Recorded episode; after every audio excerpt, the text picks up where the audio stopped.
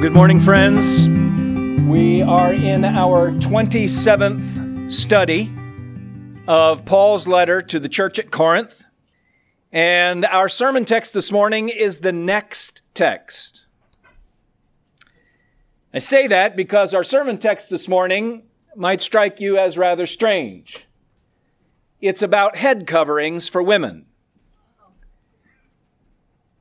Now, I've known for a long time that I was going to have to teach on head coverings for women since last summer when I chose 1 Corinthians. And for some odd reason, I have really not been looking forward to it.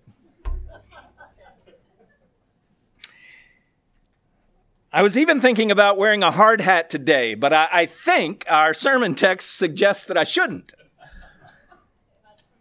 But I will tell you this I'm so thankful that I didn't have to preach this text last week on Mother's Day. The Lord granted us new elders and new deacons just to save me from having to preach on head coverings on Mother's Day. Thank you, Lord. You are certainly worthy. You know, I, I say all of that in jest, but the truth is, this text and this issue is controversial and it's sensitive, and it is viewed very differently by good Christians. And so this morning, I want to encourage us that rather than any of us having our minds made up about this issue and refusing to budge, which is might might be how we might come to a text like this.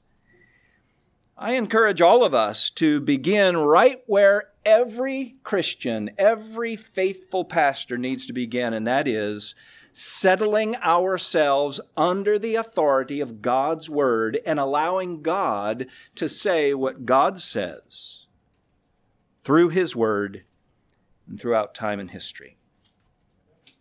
So, this morning in this sermon, I plan to give you my interpretation of this difficult text. I'm not going to have time to explore all of the views on this particular subject, but I will do my best before the Lord to explain what I believe this portion of the Bible says. But I just want you to remember that this is still my interpretation, and really good Christians disagree uh, with me about my interpretation this morning. So I want to start by saying something that might seem obvious to you if you have read this text already, but I think it's really important.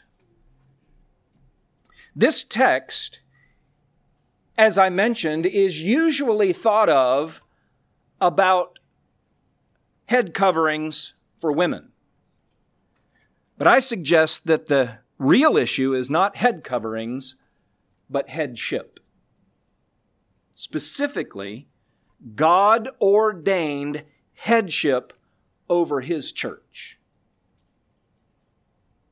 And my prayer this morning is that every Christian, man and woman, will glorify God by living according to the headship that he has ordained for his church. Because, friends, here's the gospel through the finished work of the Lord Jesus Christ, through his death on the cross and resurrection from the grave, God has exalted Jesus as head of his church. And that is our only hope in life and death. Now, before we read this text, I, I think that you'll be helped as I was by commentator David Garland to see the chiastic structure of this particular portion of Scripture. You remember that chiasms are used often uh, throughout biblical literature. It is where um, the, the author purposefully begins and ends and then works his way in to the middle to make a specific point. And so there, you'll see in our text today, there is an A, B, C, D, C, B, A format. It's parallelism. A, B, C comes down to the, the main point D, and then he works his way back out, CB. A. I want you to see that. And in fact, I put that on the back of this note sheet for you. So I think this morning our sermon text is particularly complicated. And I would like for you to actually have one of these note sheets to reference throughout our sermon. So open your Bibles and get out this note sheet. And if you don't have one of these note sheets, that's okay. My lovely assistant, Jason Kopp, will be happy to pass one out for you. So just raise your hand if you do not have one. Raise your hand, keep it up. Jason will come around, find you, and give you one of these. Uh, in the meantime, please take your copy of God's Word, turn to 1 Corinthians chapter 11. 1 Corinthians chapter 11. This morning, our text is verse 2 through 16, and if you're using the Black Bible at your feet, that's on page 958. 958 in the Black Bibles. I want you to notice the chiastic structure, first of all, because it helps us to understand Paul's flow of argument and his main point. He begins in verse 2 and 3 with a principle. Then he states the problem in verse 4 and 5. And then he explains the problem, verse 6 through 9, which leads to his main point in verse 10. Then, after he's made his point in verse 10, he begins to work his way back out by giving more explanation in verse 11 and 12 presenting the problem again in verse 13 through 15, and then finally ending with the admonition that he began with in verse 2 and 3. Principle, problem, explanation, point, and then explanation, problem, admonition. That will be the uh, four points of my sermon this morning. We're going to be looking at Paul's principle, his problem, his perspectives on this, just to keep it with the P's, his perspective on all of this and his point. But I'm actually going to rearrange those in a, a, little bit because it makes more sense for me logically to explain it to you. But you can be looking for those four things as we go through this reading. Now let's read God's word together. This is God's word through the apostle Paul to the ancient church in Corinth and by inspiration and preservation to the modern church all over the world, including us right here in Winchester, Virginia. Verse 2 Now I commend you because you remember me in everything and maintain the traditions, even as I delivered them to you. But I want you to understand that the head of every man is Christ, and the head of a woman, pardon me, the head of a wife is her husband, and the head of Christ is God. Every man who prays or prophesies with his head covered dishonors his head. But every wife who prays or proph- prophesies with her head uncovered dishonors her head, since it is the same as if her head were shaven. For if a wife will not cover her head, then she should cut her hair short. But since it is disgraceful for a wife to cut off her hair or shave her head, let her cover her head. Verse 7 For a man ought not to cover his head, since he is the image and glory of God, but woman is the, Im- uh, the glory of man. For man was not made from woman, but woman from man. Neither was man created for woman, but woman for man. That is why a wife ought to have a symbol of authority on her head because of the angels. Verse 11. Nevertheless, in the Lord, Woman is not independent of man, nor man of woman. For as woman was made from man, so man is now born of woman. And all things are from God. Judge for yourselves. Is it proper for a wife to pray to God with her head uncovered? Does not nature itself teach you that if a man wears long hair, it is a disgrace for him? But if a woman has long hair, it is her glory. For her hair is given to her for a covering. If anyone is inclined to be contentious, we have no such practice, nor do the churches of God. That's God's word. Amen. But that's a difficult text. Strange, to be sure. And so let's go through it carefully, as I have done. First of all, I want us to look at the problem. I think that's the best way to approach this te- text is to understand the problem first so that we can understand why Paul is addressing this in his letter to the Corinthian believers. Look at verse 2. Paul begins verse 2 with a commendation. Do you see that? Now I commend you. But then he quickly segues to correct another problem.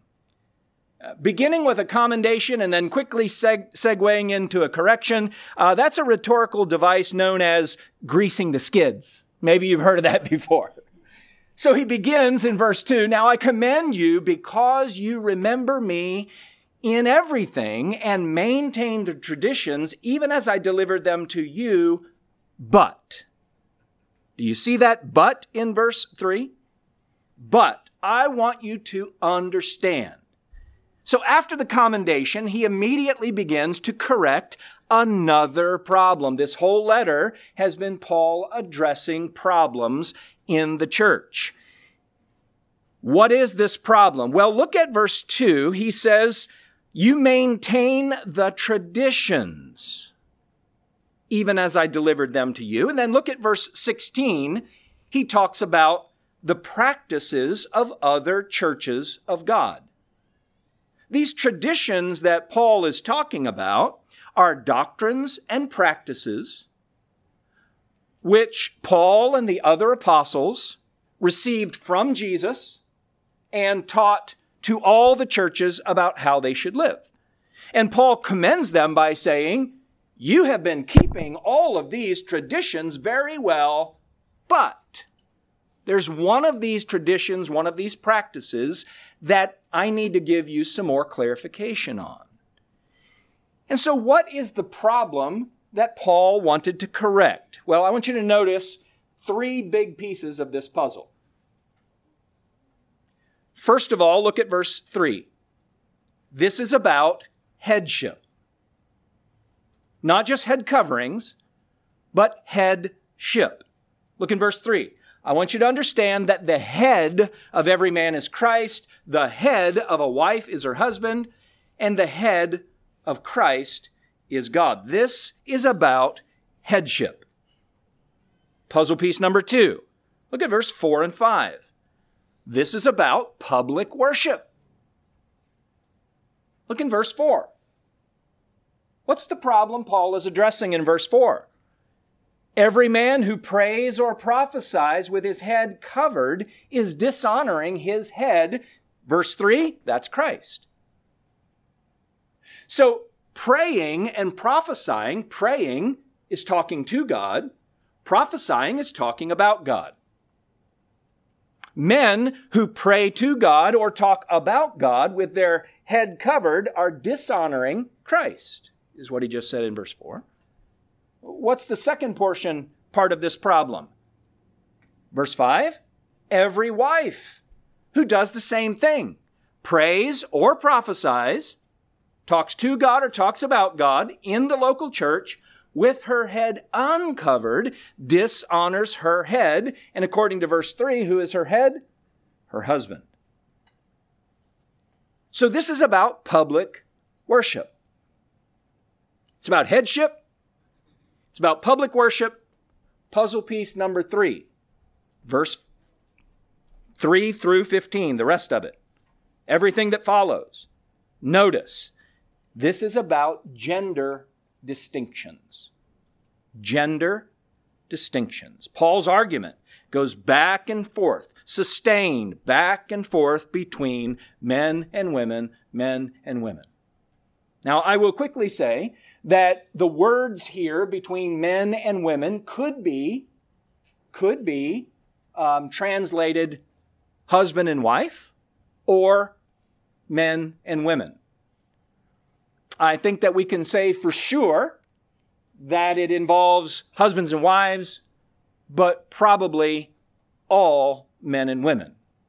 But if you want to get technical, for sure, the ESV is not only translating, but they're also interpreting this by talking about it in the context of marriage, where clearly God has designed husbands and given husbands headship over their wives. So, this is about headship, this is about public worship, and this is about gender distinctions. When we put those three pieces of the puzzle together, we can see a picture of the problem going on in Corinth. Here's how I'll describe it. Men and women within the church were not maintaining the tradition established by Paul for headship in public worship.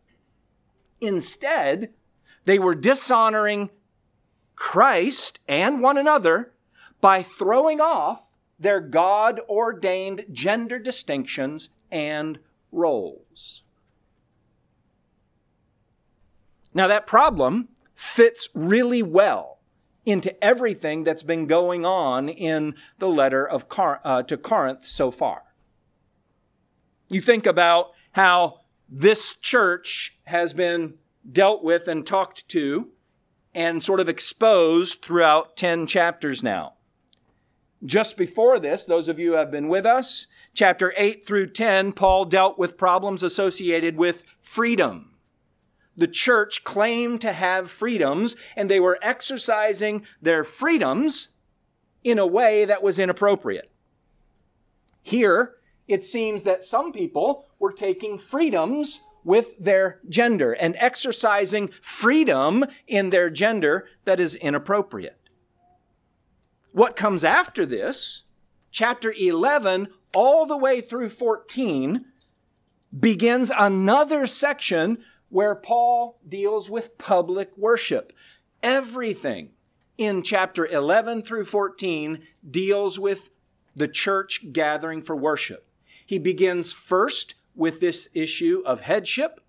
Next week, he will talk about gathering for the Lord's Supper, the agape feast. Then he will talk about the exercise of gifts in the church. Chapters 11 through 14, all about public worship. So I maintain that the problem here in Corinth could involve both genders. He begins in verse 4 and 5 saying, Men who do this and women who do this would be inappropriate.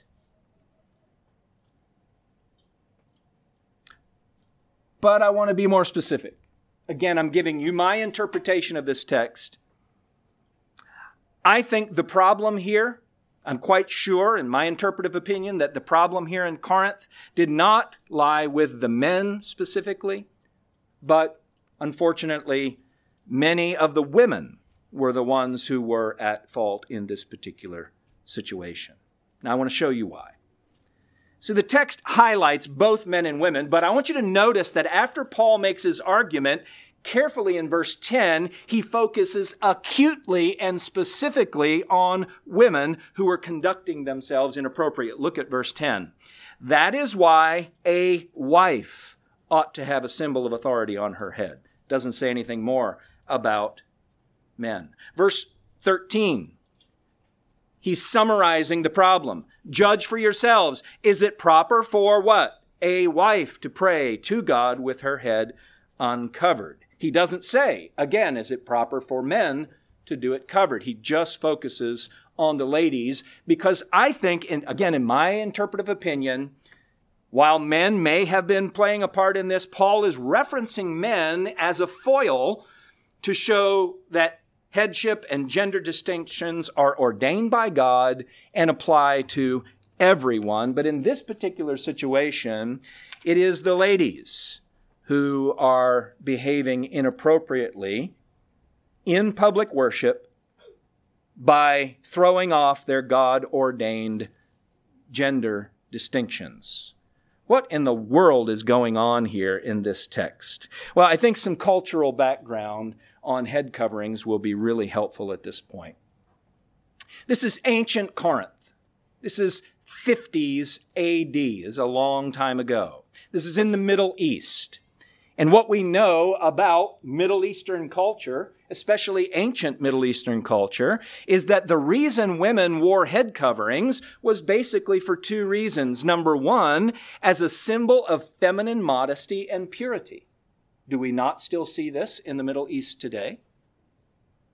A symbol of feminine modesty and purity. Number two, as a symbol of submission to her husband or to her father as the head of her home. One commentator put it this way The head covering is a symbol of a woman's modesty worn in public to mark her off as a private person intent on guarding her purity and so maintaining the honor of her husband and her father. It communicates to others in public that the woman is demure, chaste, and modest, and that she intends to stay that way. Ancient literature from this time in the Greco Roman world suggests that it was taken for granted that respectable women should wear some kind of head covering in public. This was just the culture of the day. And I think we can understand that because it's still the culture in many countries around the world today, is it not? And so the problem that Paul is addressing here is that some women are going out, Christian women are not only going out into public, but they're coming to the worship service uncovered.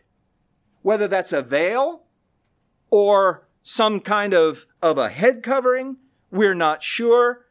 But the problem with women going into public with their heads uncovered is that it displays feminine allure rather than modesty. It displays a desire to be seen rather than a desire to be chaste. In the second place, it's a symbol of independence and rebellion against her father or her husband. If, if a head covering symbolizes I have a head and I'm submitted to my father or my husband, then going out into public is publicly making a statement of rebellion against that headship. In fact, we have documentation that for a Jewish woman to go out uncovered was widely regarded as a disgrace because it was a sign of immodesty. In fact, Jewish law said that to go out with loose hair in public was a disgrace considered grounds for divorce. That's what a serious issue this was in that particular day.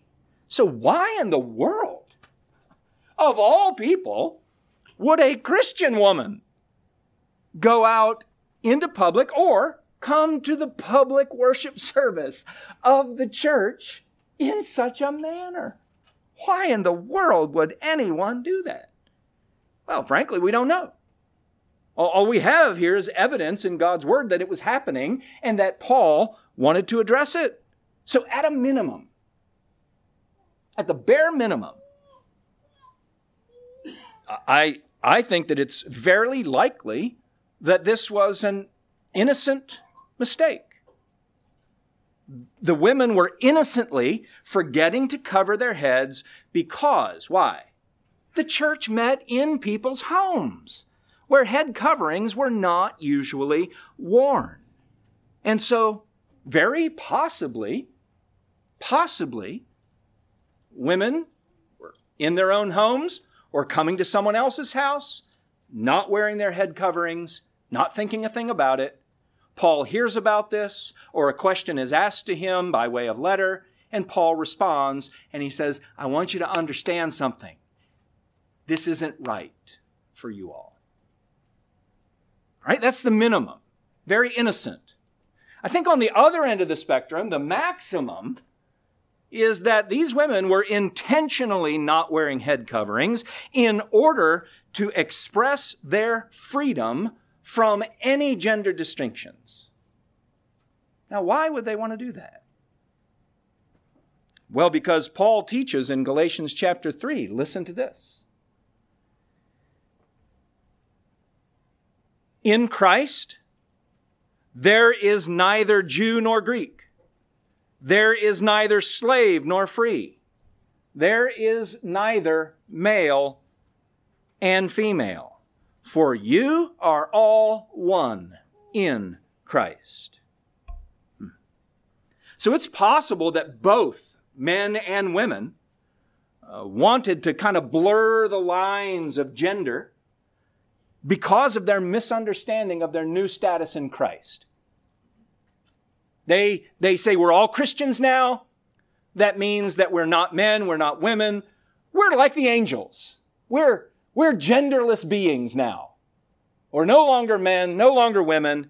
And so throw off any form of gender distinction. And that fits with what's going on here in this letter, doesn't it? Because at root, the Corinthians had an, a warped sense of spirituality, and it led them into all kinds of terrible things. You remember, they thought that because of, of, of Jesus being single, that they should all be single, so they were divorcing their spouses. And these people find out that, hey, in Christ, there's no, you know, there's no uh, male and female anymore, so let's just dispel with all gender. It's possible. But frankly, we don't know.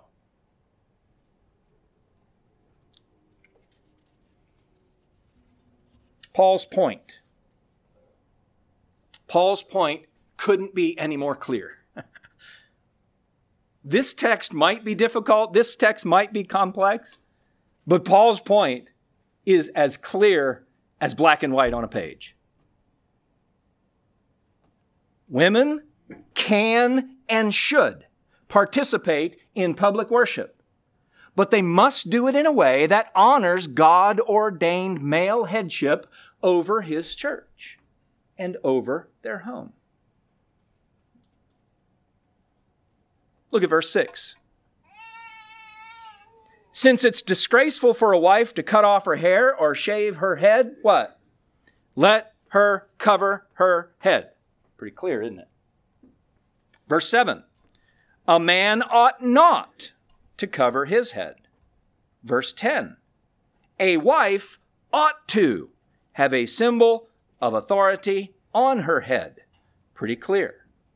Verse 13 Is it proper for a wife to pray to God with her head uncovered? That's a rhetorical question that begs the answer no. It's not proper. Verse 16 If anyone is inclined to be contentious, we have no such practice, nor do the churches of God. So, friend, Paul's point to the church at Corinth is women can and should participate in public worship, but they must do it in a way that honors God ordained male headship over that public worship service. Do you see that? Now, let's not overlook one blaring fact here. Paul has no problem, zero problem, with women praying or prophesying in the public worship service. We're going to explore that more as we study the rest of this letter. But his major point here in correcting this problem is that while women can and should pray and prophesy in the public worship service, they must do it in such a way as to honor the male headship that God has ordained over that church and not shame themselves, not shame their husbands, whether their husbands were Christian or non Christians, and not shame the Lord. And so, to argue his point, Paul actually begins with the principle of headship. I've stated the problem as clearly as I know how. I have stated his point that I think is obvious in this text. And so now let's look where Paul begins. He begins with the principle in verse 3. Look at this. What is all of this based on? What's, where's Paul coming from? Well, while I can commend you for keeping a lot of the traditions that I've given to you, there's one thing we need to talk about. Verse 3 I want you to understand that the head of every man is Christ. The head of a wife or a woman is her husband, and the head of Christ is God. The key word here is obviously head. What does that mean?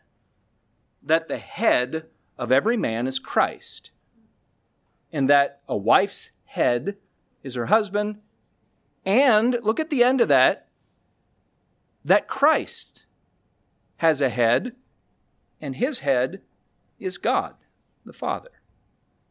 Head equals authority, responsibility, leadership. And this teaches us three lessons at least about headship. Number one, look at this. God has ordained headship for everyone. The only one who doesn't have a head is who? God. Yeah. The only one who doesn't have a head is everyone else has a head that has been ordained by God. Men have a head, women have a head, Christ have a head, has a head. Not this physical head, but a metaphorical head. Their authority, their responsibility, their leader. Number two, headship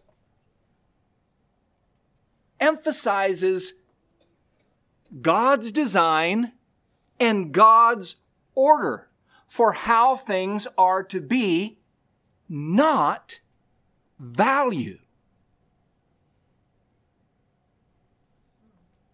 Paul is not setting up an order of importance here. God, Christ, men, women at the bottom of the pack. Still and again. No, that is not what Paul is doing here. I know that for sure for two reasons. Number one, because verses 11 and 12 make that explicit. One of Paul's six arguments for this he specifically stops, calls a timeout, and then writes verse 11 and 12. And he says, I've been talking to you about male headship, but nevertheless, in the Lord, woman is not independent of man, nor man of woman.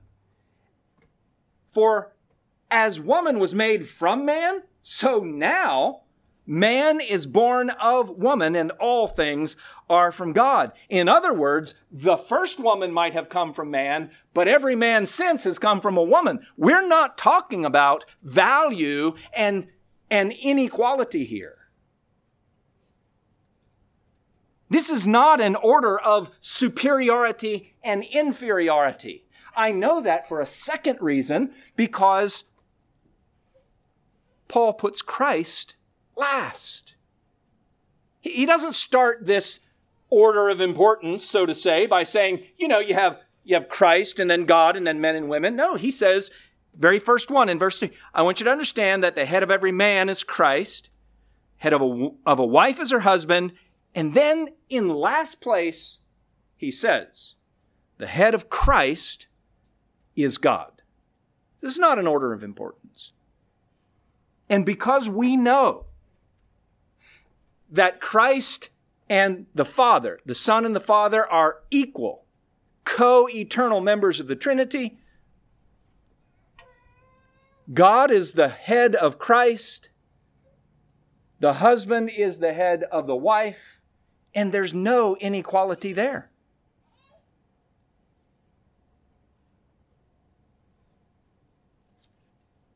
not inferior, not unequal. Christ is the same as God. Women are the same as men. Headship emphasizes design and order, not value. Lesson number three. The rest of the text, verse 4 through 16. Everyone, everyone who has a head is to bring honor and glory to their head and not bring dishonor and disgrace or shame to their head. And Paul is saying all of that because he's addressing a problem where the women were bringing shame to their husbands, Christians or non Christians, by throwing off their gender distinctions and going to public worship services without their head covered in that society.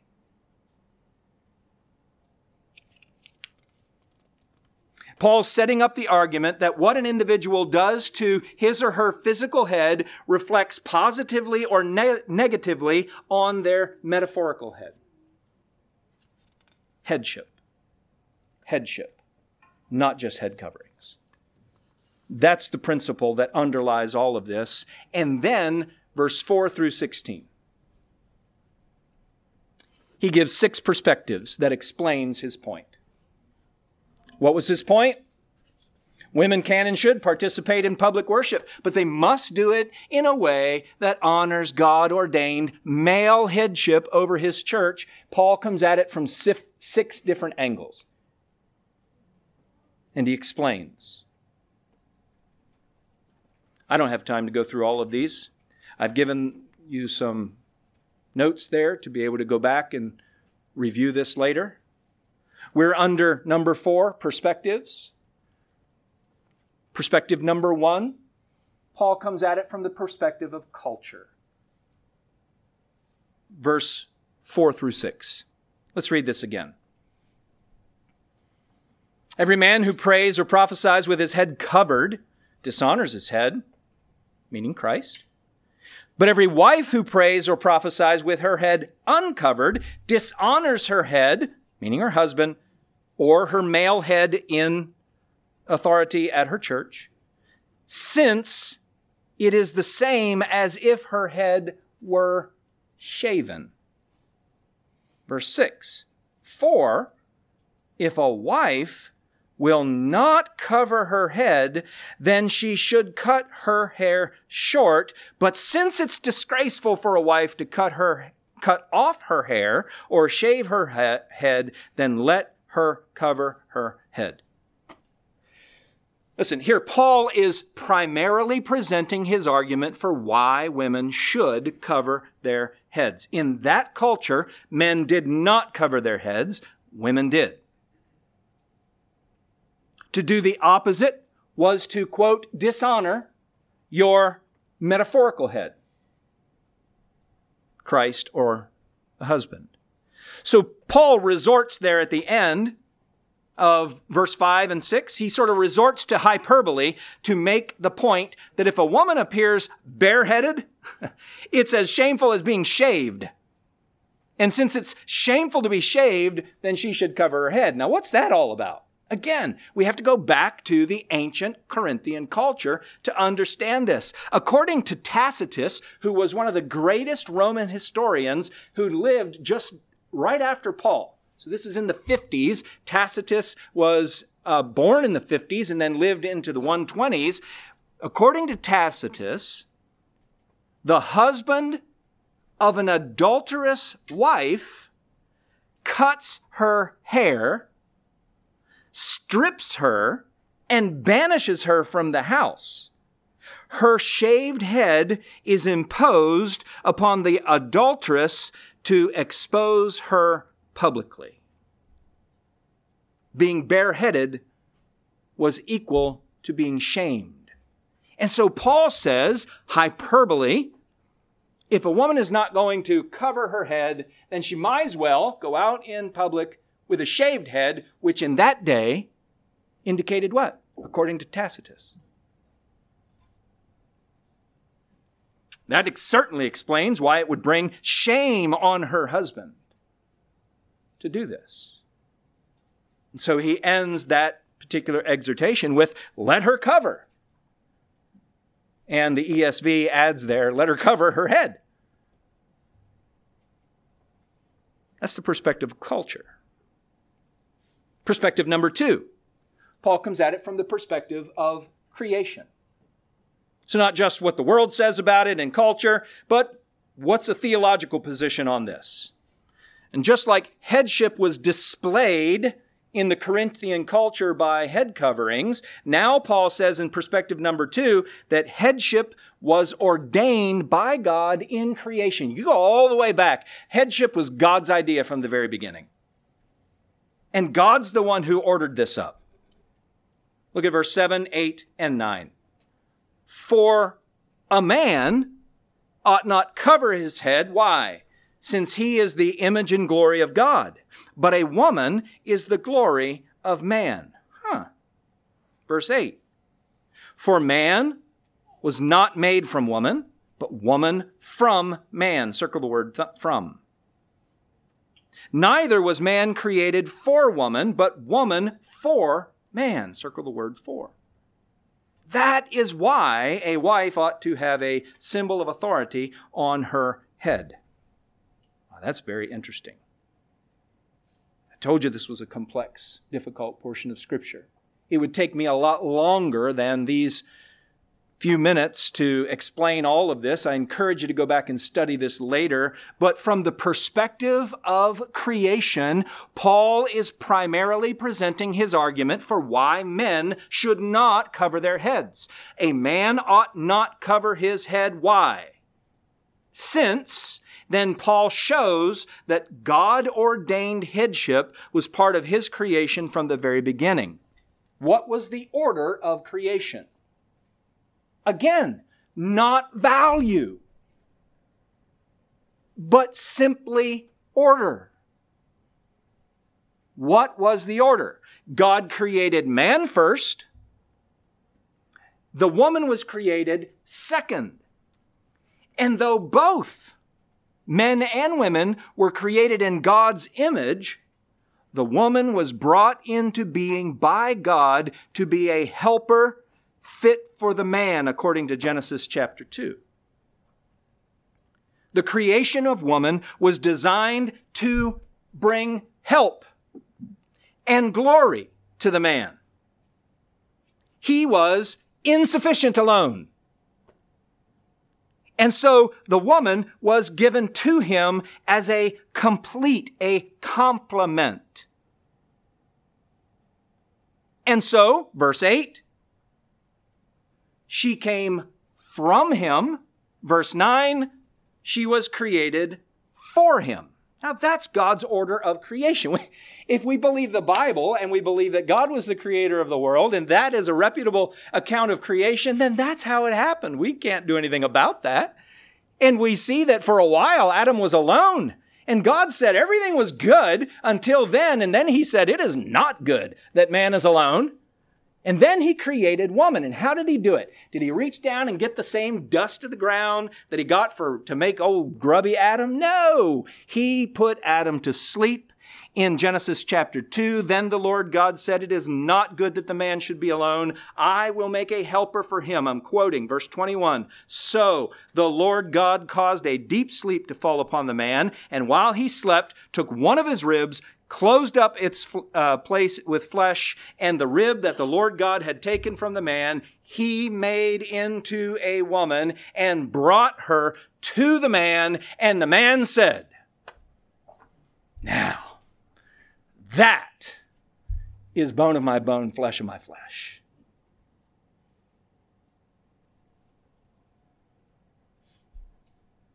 Headship was ordained by God in creation. From the very beginning, God set man as head of the home and woman as the helper. Perspective number three. Verse 10. Read verse 10. That is why a wife ought to have a symbol of authority on her head because of the angels. Do you have any idea what that means?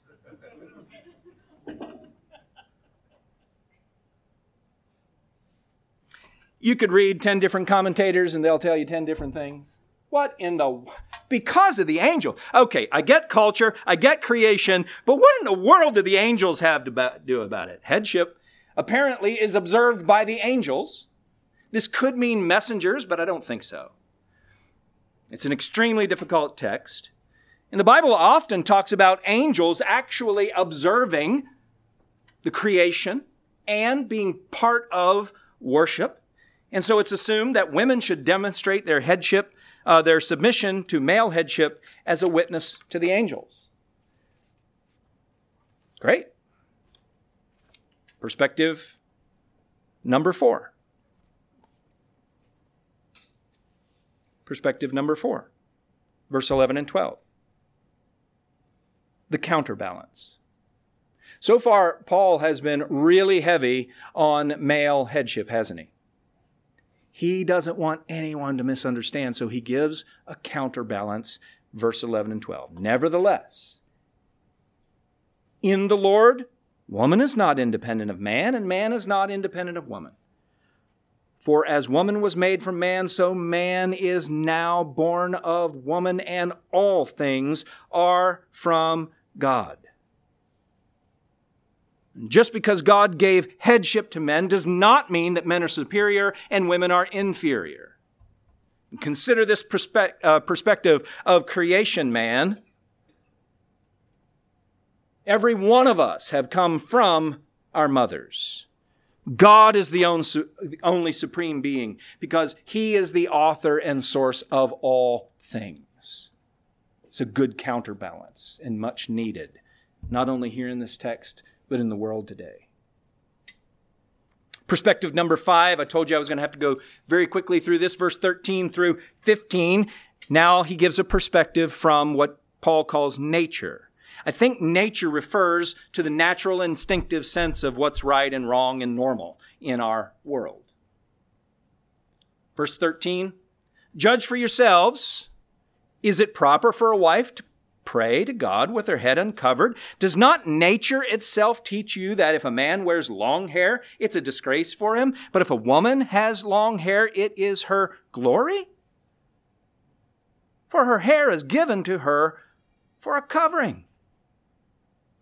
Paul's point seems to be that a woman's long hair is an indication that she needs to wear a covering.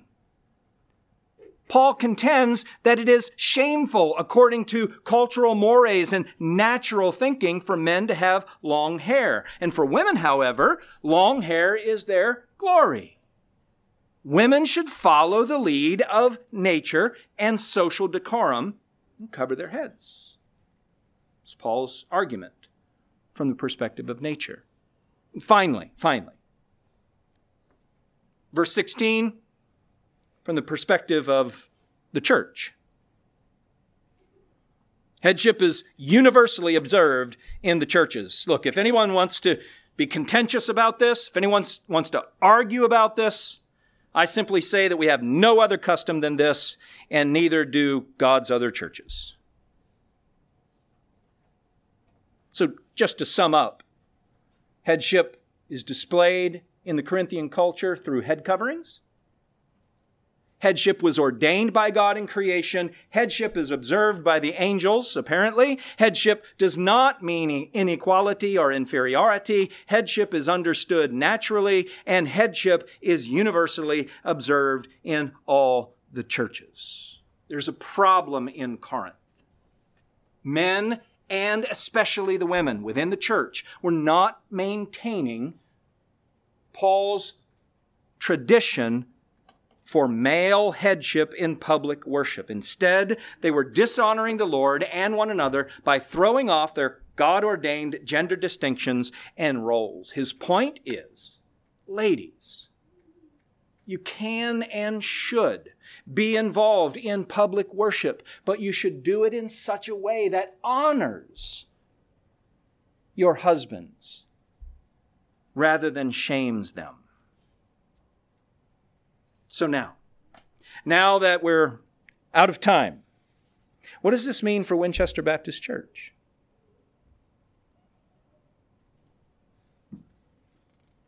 I think Paul was very clear to the church at Corinth. Do we take square peg, put it in square hole? Is this a one to one?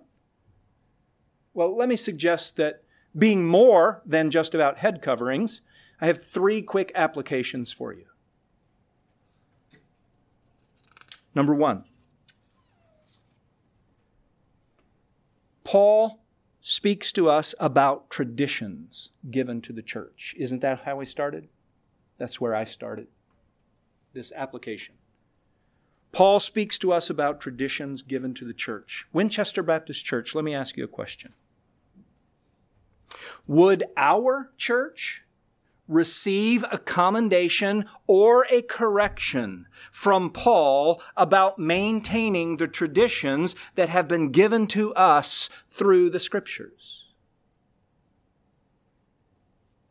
We learn from this text that every church is to maintain the traditions that have been delivered to us from Jesus through his apostles and preserved for us in his word. Listen, friends, this is God's church. And his scripture is our inspired and ultimate book of church order. We don't, we're not free, to do whatever we want to with church. That's why our, the first promise that we make to each other in our church covenant is this. We will submit ourselves to Christ through His Word. This is God's church and we submit to His authority through His Word. And the commendation of God about our church depends on us maintaining the scriptural traditions in every aspect of our life together in worship, community, and mission, does it not? So, church, we glorify God by ordering our church according to His Word. Friends, may God give us the courage to do this in the face of increasing unpopularity. That's application number one regarding traditions. Application number two Paul speaks to us here about headship, specifically in the church or over public worship services. I think it's inferred about the home but the context here is about public worship services and the church. We learn from this text, listen, we learn from this text it is absolutely essential that both men and women participate in public worship in such a way that honors God ordained headship over his church.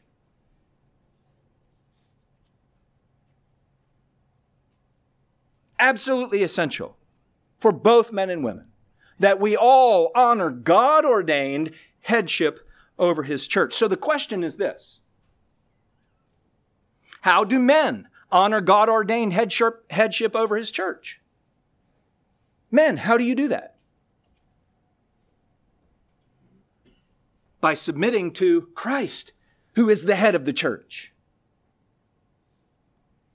And Christ has appointed elders, qualified men, not women, to lead his church. You'll have to take this up with the apostle Paul and the Lord Jesus Christ. But in 1 Timothy chapter 2, Paul says, I do not permit a woman to teach or exercise authority over men. He's talking about the church. So men honor God ordained headship by being elders and by submitting to the elders that God has placed over us. Men, if, if you're an elder, then you are charged to serve this church the same way that Christ serves his church, and that is not domineering over those in our charge, but being examples to the flock. Men who are not elders honor Christ by honoring their elders. Just like every member of the church, you humbly follow your elders who have been given to keep watch over your soul.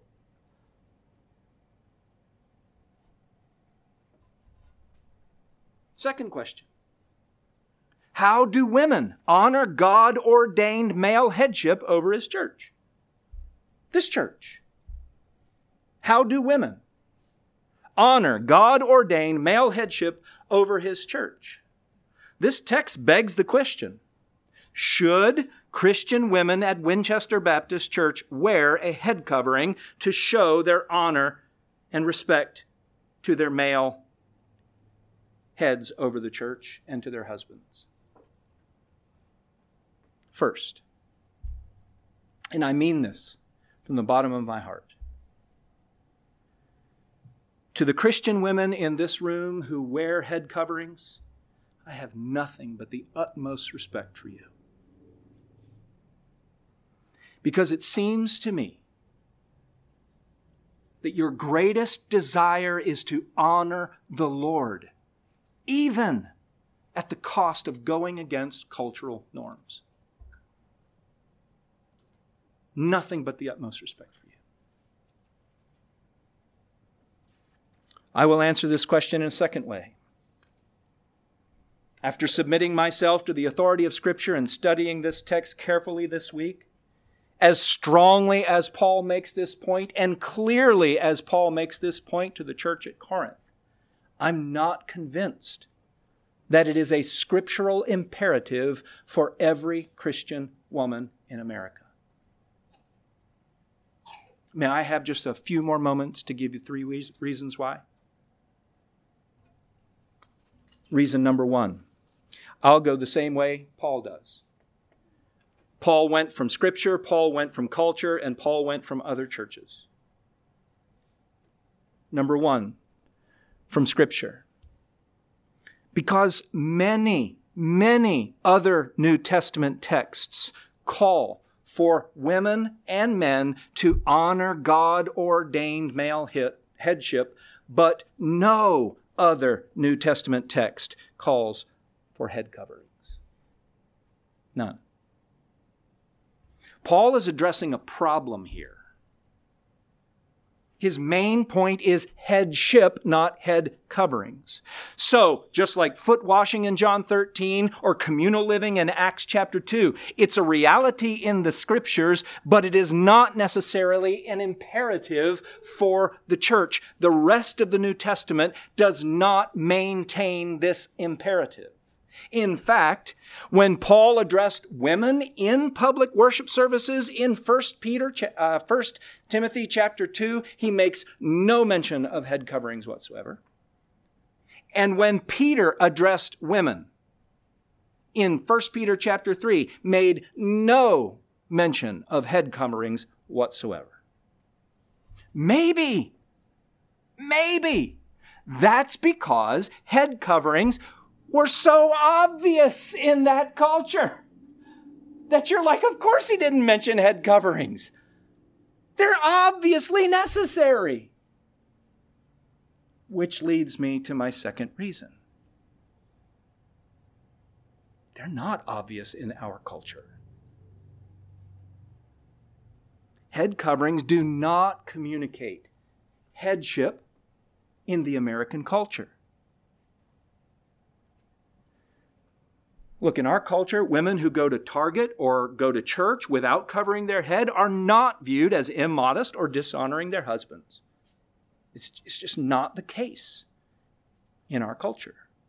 And just like Paul talks about the traditions that he gave in the scripture, he brings culture into it. I bring culture in and I say, I just am not convinced that this is for everyone because head coverings are not common and culturally significant in our Western society like they are in Middle Eastern cultures.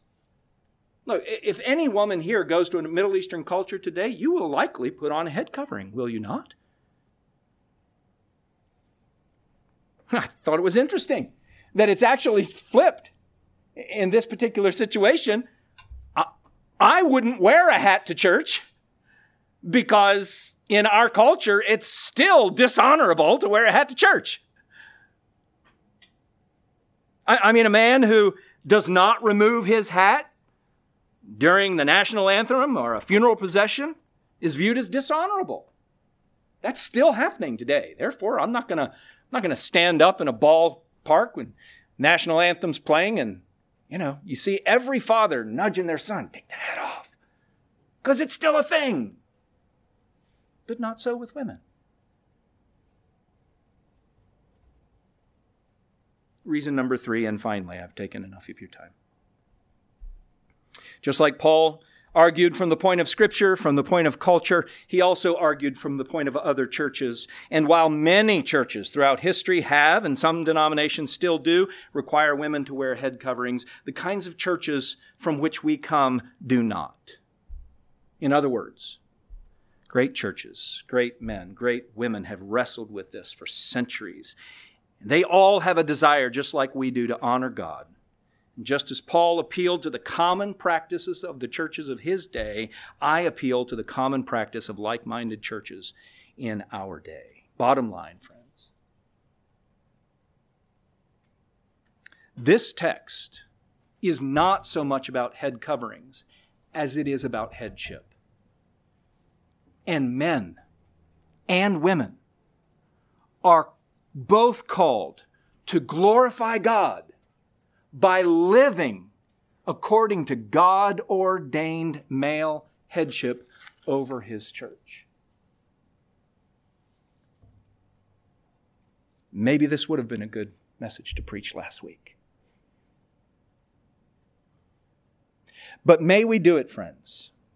May we do it to give Christ, our head, all the glory, all the honor, and all the praise, even while the rest of the denominations seem to be going hard and fast after female headship, including many Southern Baptist churches like ours.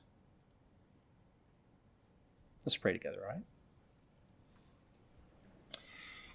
Lord, the fact that Jesus is the head of this church is our hope in life and death. He's the only one who exercises perfect headship. He's the only one who exercises perfect submission to his head, the Father. And we thank you that we are rescued through his submission and by his headship. I pray that every man here and every woman here will submit to your design for your church and your home.